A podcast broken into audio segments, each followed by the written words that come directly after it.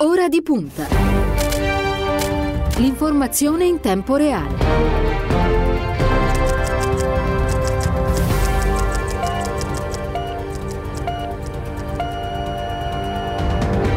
Una buona giornata e ben ritrovati a Ora di Punta da parte di Stefano Cagelli. Sono da poco passate le 8 e cominciamo puntuali la nostra diretta del mattino.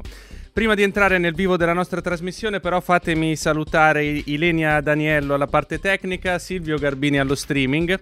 E fatemi salutare anche Cristiano Bucchi, la voce del mattino eh, di Radio Immagina, che proveremo a sostituire in questi giorni di assenza forzata. Cristiano infatti è alle prese con una quarantena precauzionale e sicuramente ci sta ascoltando e lo salutiamo, approfittando anche per ricordare a tutte e a tutti di utilizzare tutte le precauzioni e le misure preventive per fronteggiare il virus che negli ultimi giorni è tornato a mordere. Eh, cominciamo ora la lettura delle prime pagine dei principali quotidiani di oggi, partendo da Repubblica. Scuole chiuse in mezza Italia. Il Premier ha deciso da sabato tutti gli studenti a casa nelle zone rosse. L'aumento dei contagi può imporre la DAD nelle aree arancioni e gialle, piano in vigore fino a dopo Pasqua. Crescono i positivi a causa della variante inglese stretta in molti comuni. La Lombardia valuta il blocco totale. Nel frattempo, Vienna strappa con la UE, vaccini da Israele, Biden patto tra produttori. Ovviamente un riferimento anche al Festival di Sanremo che ieri è cominciato, mascherine e poltrone vuote, lo show di Sanremo. Passiamo al Corriere della Sera, anche qui ovviamente apertura dedicata all'ultimo di PCM, in realtà il primo di PCM del governo Draghi, eh, scuola e Movida, le nuove regole. Eh, un riferimento eh, preciso alla Lombardia, ovviamente trattandosi del Corriere della Sera, Lombardia impennata della variante. E poi nel taglio medio un, rif- un riferimento anche al caso Navalny, Biden colpisce i dirigenti russi. Passiamo alla stampa. Eh, che decide di aprire sempre sul uh, tema ovviamente uh, legato al DPCM del governo, ma uh, dando il taglio sulla questione dei sostegni. Draghi 12 miliardi di sostegni, in zona rossa stop totale dai nidi ai licei, in arancione decidono i governatori, conge- congedi pagati ai genitori. E anche qui a centro pagina Amadeus e Fiorello il nostro festival per un paese in lotta.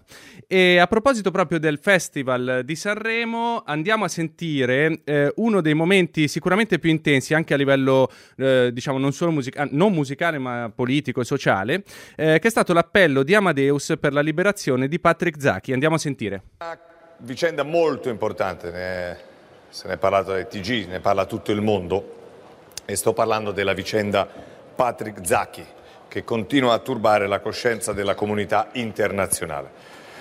Patrick è un ragazzo egiziano che studia all'Università di Bologna, è un attivista per i diritti umani. È stato arrestato al Cairo il 7 febbraio del 2020 in occasione di una visita ai suoi genitori e proprio oggi i suoi avvocati hanno reso noto che la custodia cautelare è stata prolungata di altri 45 giorni. Le accuse a carico di Patrick sono basate su dieci post di un account Facebook che lui e i suoi legali definiscono falso. Per i reati che gli sono stati imputati rischia una condanna a 45 anni di carcere. Il suo caso ha suscitato e sta suscitando forti reazioni in tutto il mondo. Noi, da cittadini e uomini civili, possiamo solo augurarci che Patrick torni libero il più presto possibile e che possa riprendere a studiare nella sua Bologna. Forza Patrick. Questo appunto era Amadeus ieri sera al Festival di Sanremo, prima serata del festival. Io do il benvenuto al, presi- al vicepresidente del Senato Franco Mirabelli e al direttore di The Post Internazionale Giulio Gambino che ci hanno raggiunto buongiorno. in collegamento. Buongiorno, buongiorno. Buongiorno, eh, Gambino. Allora, l'ha vista ieri la prima puntata, la prima serata di Sanremo? Che impressione ha avuto? Che impressione le ha fatto in un momento così delicato vedere appunto allora, il festival? Dire la verità, ero appena uscito da un talk di martedì, eh, quindi appena rientrato in casa ho acceso immediatamente e mi sono eh, visto la serata per quello che è rimasto. Ho visto Gazzè, ho visto Noemi, ho visto, e poi ho visto questo bellissimo io direi molto importante da un punto di vista simbolico messaggio di Amadeus a Patrick Zacchi. Ricorderete c'era la grande storia che reggeva un po' per alcuni giorni sulla vicenda delle sagome, sarebbero dovute essere eh, messe lì al posto del pubblico, visto che pubblico non ce n'è, si era discusso la possibilità che appunto le sagome di Patrick Zacchi simbolicamente eh, potessero essere messe lì e invece alla fine non è stato. Però devo dire che questo messaggio è stato importante perché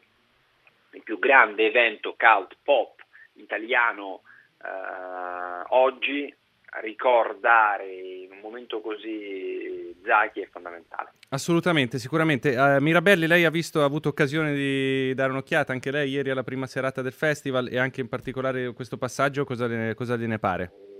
Ho visto poco del festival, ho visto poi questo passaggio, mi pare importante, mi pare che sia il segno di un paese intero che sta sostenendo una battaglia come quella di Zaki che sta condannando un'ingiustizia assolutamente eh, intollerabile ed è una ragione in più visto che tutto il paese è, ha, mostrato ancora ieri con questo fatto simbolico la propria eh, sensibilità, credo che eh, il governo italiano debba insistere nel chiedere su questa vicenda eh, chiarezza, eh, trasparenza, che venga fatta giustizia, la giustizia vera che è quella di rilasciare Zacchi, consentirgli di tornare in Italia a studiare.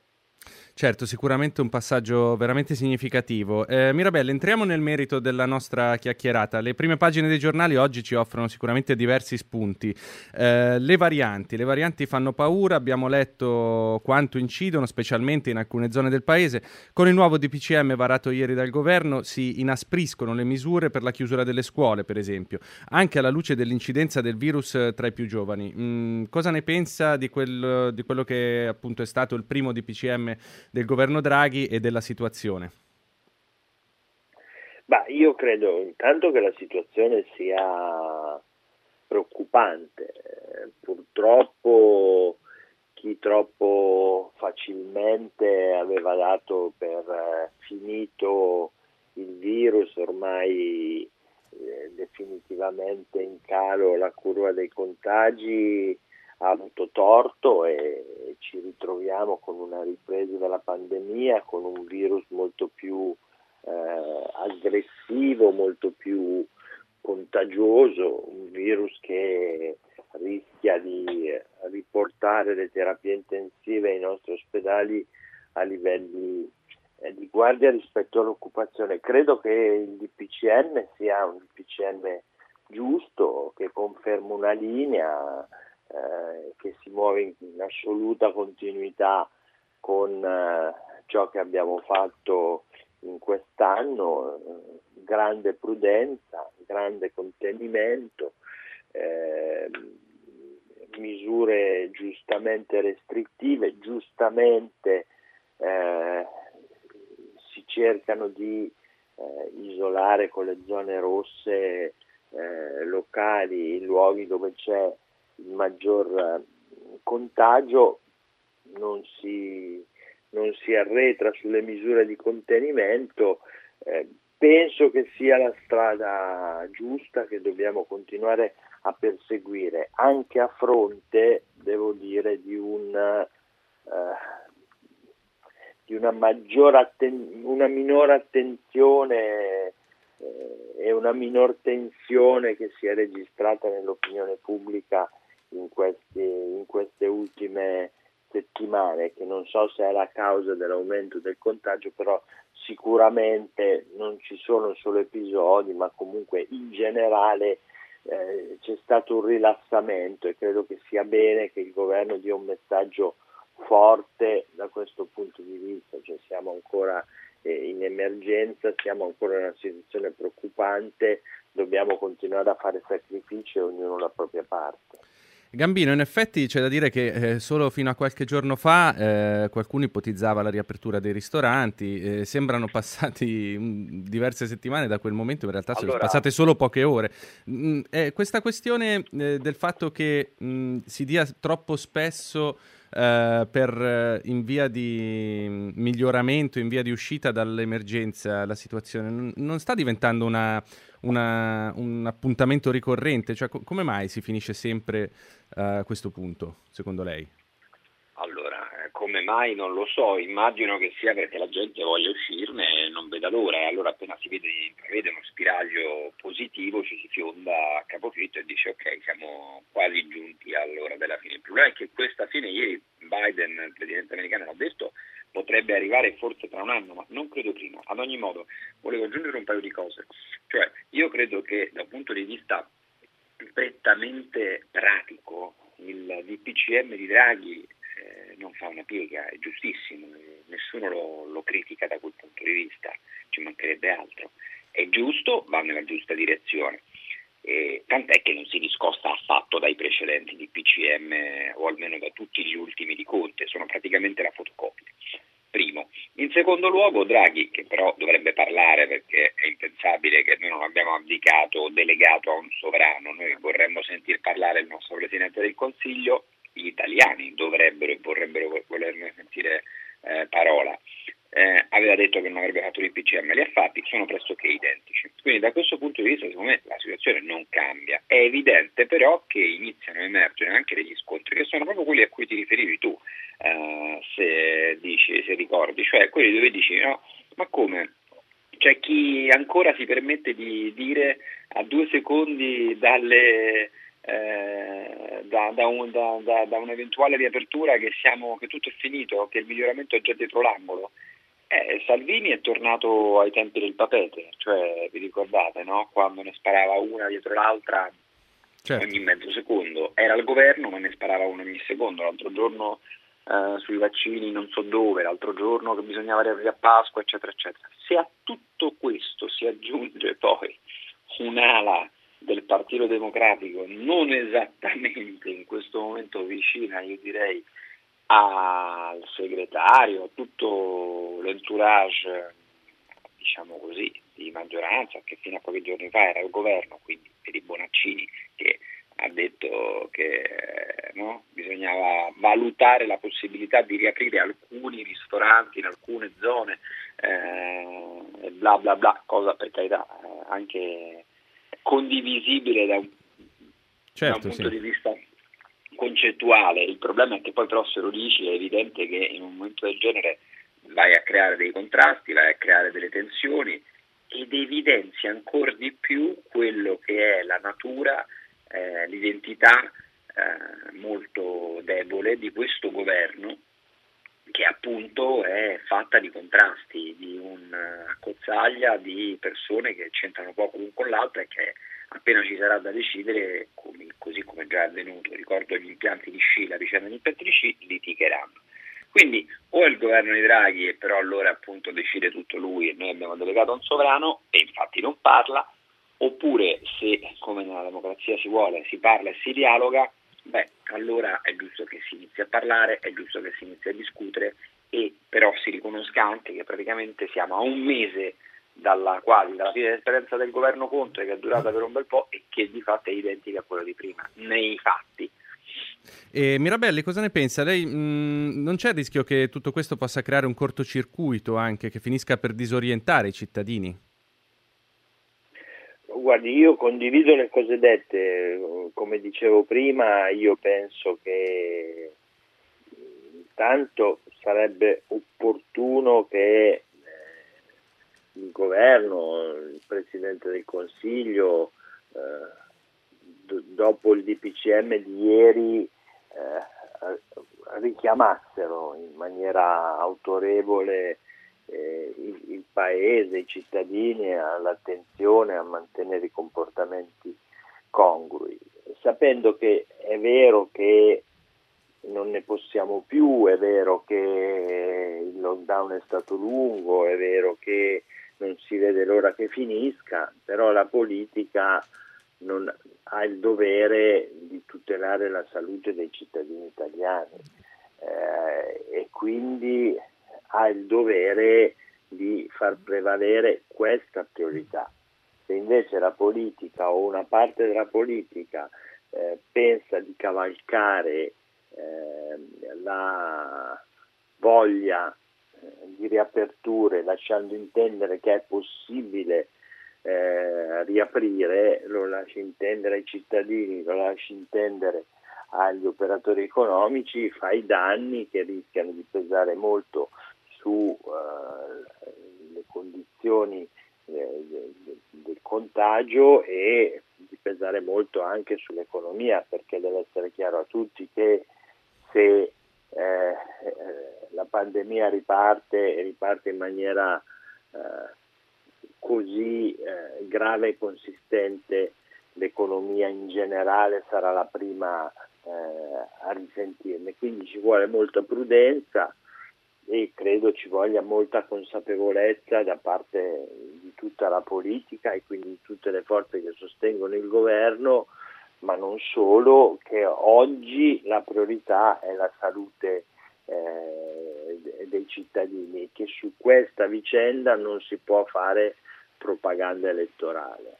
Certo, ecco, infatti... Mh, posso... Poi, posso... aggiungere una cosa? Certo, Scusate, certo, certo, certo, certo, Gambino. Eh, e poi magari rivolgo anche una domanda a Mirabelli, cioè il punto è uno, in tutto questo, mh, nella stampa tradizionale di oggi, tu prima leggevi le prime pagine, cioè, cioè, e va detto, un appiattimento totale verso questo eh, nuovo governo, lo dico in maniera molto chiara, noi invece lo abbiamo chiamato il governo restauratore, cioè nel senso che è un governo che eh, tutto quello che di buono, anche con alcuni difetti per carità, eh, era stato fatto, è stato cancellato, soppiantato, boom, così, di botto.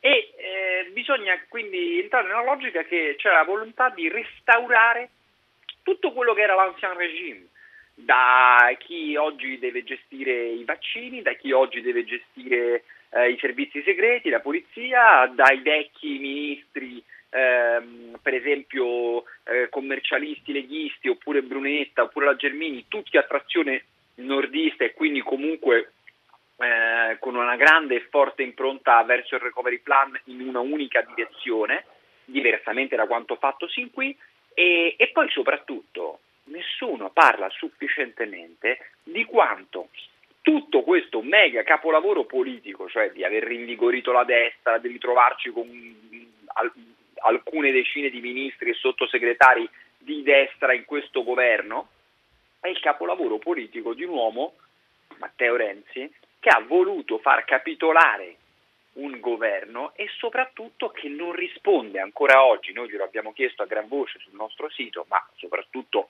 io devo dire in ogni spazio possibile, pubblico e immaginabile, deve rispondere di quella che è la vicenda del eh, suo conflitto di interessi, noi così lo abbiamo chiamato, conflitto di interessi, sulla, in relazione alla vicenda dell'Arabia Saudita e quindi Bin Salman e poi Khashoggi, eccetera, eccetera, eccetera. Su questo io mi aspetterei da parte del Partito Democratico una posizione più netta, eh, così come mi aspetterei una posizione più netta, unisco le due cose, da parte del Partito Democratico, soprattutto alcuni esponenti del Partito Democratico, una posizione più netta verso il cosiddetto fuoco amico. Cioè è inaccettabile che ci sia oggi eh, questi cosiddetti di base riformista, qualcuno ha giocato chiamandoli base leghista eh, perché sono molto simili, eh, vicini per assonanza a quello che dicono eh, rispetto per esempio appunto a Salvini e Bonaccini negli ultimi due o tre giorni e che però non vadano messi come dire al loro posto. Perché il Partito Democratico non fa questo atto, non cambia lo statuto oppure semplicemente non fa questa duplicazione? Da un lato chiedere eh, risposte senza che vengano considerate un attacco a Italia Viva, ma perché è giusto, è legittimo, è un atto di coscienza civile, siamo partiti parlando di Patrick Zaki e non possiamo parlare di uno fatto a pezzi e fatto uscire alcune valigette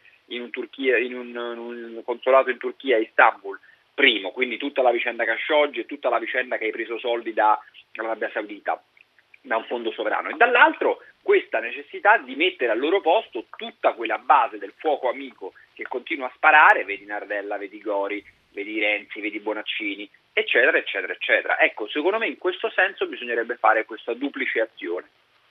Mirabelli, parecchia carne al fuoco ha messo il direttore Gambino. Eh, partirei da questo. Eh, anche lei pensa che questo sia un governo restauratore?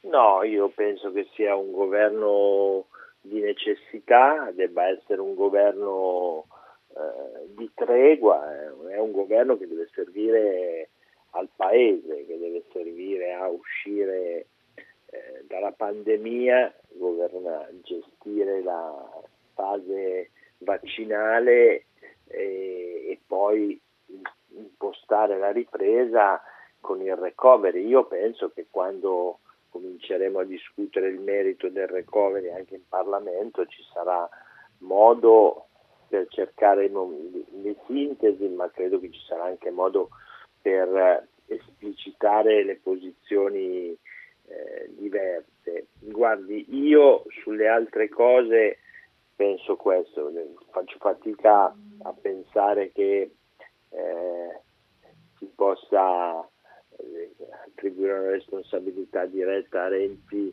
della vicenda Khashoggi. Eh, sicuramente io penso che eh, sia ecco, no, non vorrei mischiare le cose. Io credo che Renzi abbia delle grandissime responsabilità e abbia fatto un grave danno, io penso anche al Paese con la crisi, aprendo la crisi di governo, facendoci perdere più di un mese in una discussione totalmente eh, faziosa e, e inutile. Eh, dopodiché distinguo eh, la, la vicenda dell'Arabia Saudita è una vicenda per cui Renzi va criticato e criticato molto a prescindere dalla vicenda del governo perché io penso che eh, si è prestato a essere utilizzato da un potere che la CIA, non eh, qualche altro organismo, però è, la CIA individua come responsabile dell'omicidio di un giornalista e quindi di pratiche delittuose e comunque in generale illiberali. Io, per parte mia, eh, credo che chi fa il parlamentare, che chi rappresenta il paese, eh, non debba poter eh, avere eh, introiti o ricevere soldi da, da, da, paesi stranieri o da governi stranieri. Molti miei colleghi, e io sono abbastanza d'accordo con loro, criticano anche il fatto che si possa eh, continuare a svolgere un'attività eh, lavorativa diversa da quella eh, per cui siamo pagati eh, come, come, parlamentari, sicuramente io penso che il tema di, per un rappresentante dello Stato di non ricevere soldi da eh, paesi stranieri sia un tema da valutare attentamente per evitare conflitti di interesse. Rispetto alla vicenda interna al PD, guardi, a me, a me fuoco amico non, non, piace come espressione perché è un'espressione che utilizzava Matteo Renzi per eh, evitare di confrontarsi con, eh, con chi non era d'accordo o col dissenso.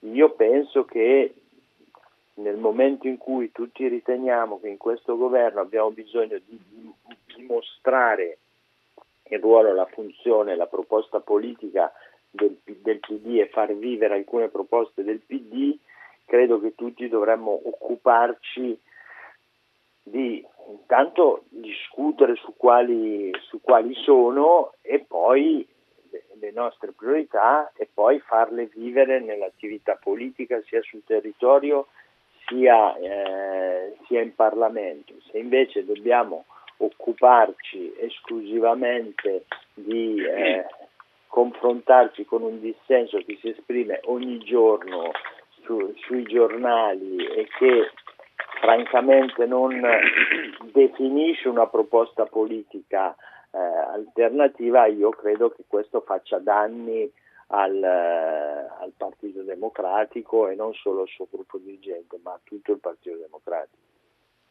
Bene, bene, grazie. Allora intanto salutiamo Giulio Gambino, direttore di Deposit Internazionale, per essere stato con noi. Lo lasciamo alla sua giornata. Grazie davvero per essere intervenuto. Buona giornata di nuovo, Bu- grazie. Buona giornata. Salve, buongiorno.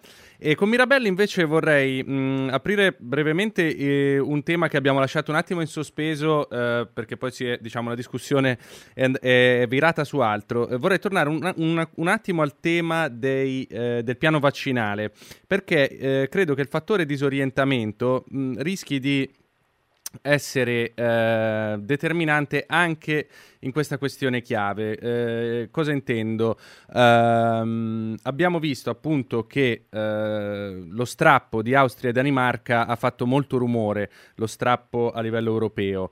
E mh, poco dopo abbiamo assistito alla voce che si è sollevata da parte di Salvini eh, che Mm, probabilmente ehm, diciamo con la sua mh, mm, conversione europeista già messa in discussione ha eh, gridato eh, che l'Europa ha fallito e che l'Italia deve fare come Vienna. Lei cosa ne pensa? Ma io penso che eh, la svolta europeista di Salvini è stata un po' troppo rapida e un po' troppo opportuna eh, opportunista nel, sì. nel, momento in cui c'era da eh, decidere se sostenere il governo Draghi. Mi pare evidente che prima di parlare di una svolta europeista da parte di Salvini e della Lega debba passare un po' di tempo e ci debbano essere un po' di eh, eh, riflessioni poi sulle cose che faremo e sul, sul, sul, sul confronto che ci sarà anche nel governo su, su diverse questioni, anche sul recovery, perché poi alla fine la, la posizione per cui i prestiti è meglio non prenderli è una posizione che è stata esplicitata anche nella discussione eh, sulla fiducia da Salvini, per cui sull'europeismo della Lega direi che eh, non ci sono ancora state dimostrazioni. Certamente la cosa che non si può pensare di continuare a vedere è un eh, leader di un partito politico di governo che ogni giorno cerca di intestarsi le cose che lui pensa eh, che, che, il governo fa e che lui pensa siano eh, piacciono ai cittadini e invece di eh, cavalcare le, eh, tu, tutti i problemi che non t- trovano soluzioni, ma magari soluzioni non popolari, come spesso è, è, successo in, questi, in questo anno, perché abbiamo dovuto imporre restrizioni, abbiamo dovuto imporre eh, comportamenti, è evidente però che non si può pensare, come dicevamo prima anche sulla vicenda della, eh, della pandemia di continuare a spiegare che bisogna aprire, aprire tutto eh, e poi dall'altra parte eh, criticare, criticare, il governo in cui si sta, ci si sta su, su queste questioni. Eh, io credo che Salvini può, può diventare un problema anche per il Presidente del Consiglio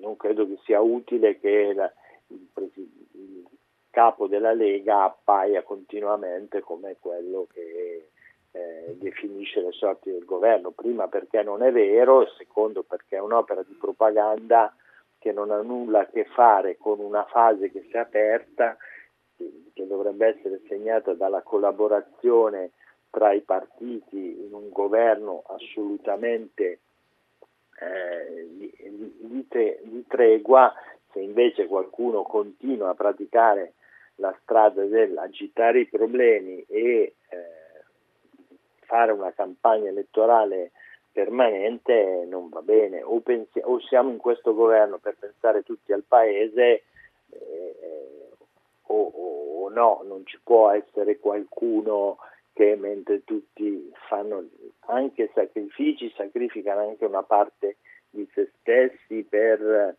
eh, il bene del paese, dall'altra parte c'è chi fa campagna elettorale eh, quotidiana quotidianamente pensando al proprio tornaconto di parte. Senta Mirabelli, prima di lasciarla alla sua giornata, eh, prima di chiudere questo nostro primo spazio con eh, la giornata, la diretta di ora di punta, eh, le volevo chiedere questo. Ieri ha preso il via il processo Nebrodi alla cosiddetta mafia dei Pascoli, con oltre 100 imputati alla sbarra tra vecchi boss e, e nuove leve dei clan. Ehm, tutto riguarda il business, le truffe, delle truffe all'Unione Europea attraverso le pratiche agricole. Ieri a questo proposito abbiamo avuto quindi diretta Radio Immagina Giuseppe Antoci, che è presidente del Parco dei Nebrodi. Lei ha seguito passo passo questa vicenda. Che cosa si aspetta, come ci si è arrivati e come se ne uscirà secondo lei? Guardi, io penso che sia eh, l'apertura del processo sia un fatto di grande importanza che va a merito degli investigatori, va a merito della magistratura, va a merito di Giuseppe Antoci che ha col suo protocollo messo eh, la magistratura e gli investigatori nelle condizioni di colpire la mafia dei pascoli che certo ha lucrato sui fondi eh, europei ma anche sulla vita di tante persone e che ha soggiogato un intero territorio per, eh, per, alc- per alcuni decenni.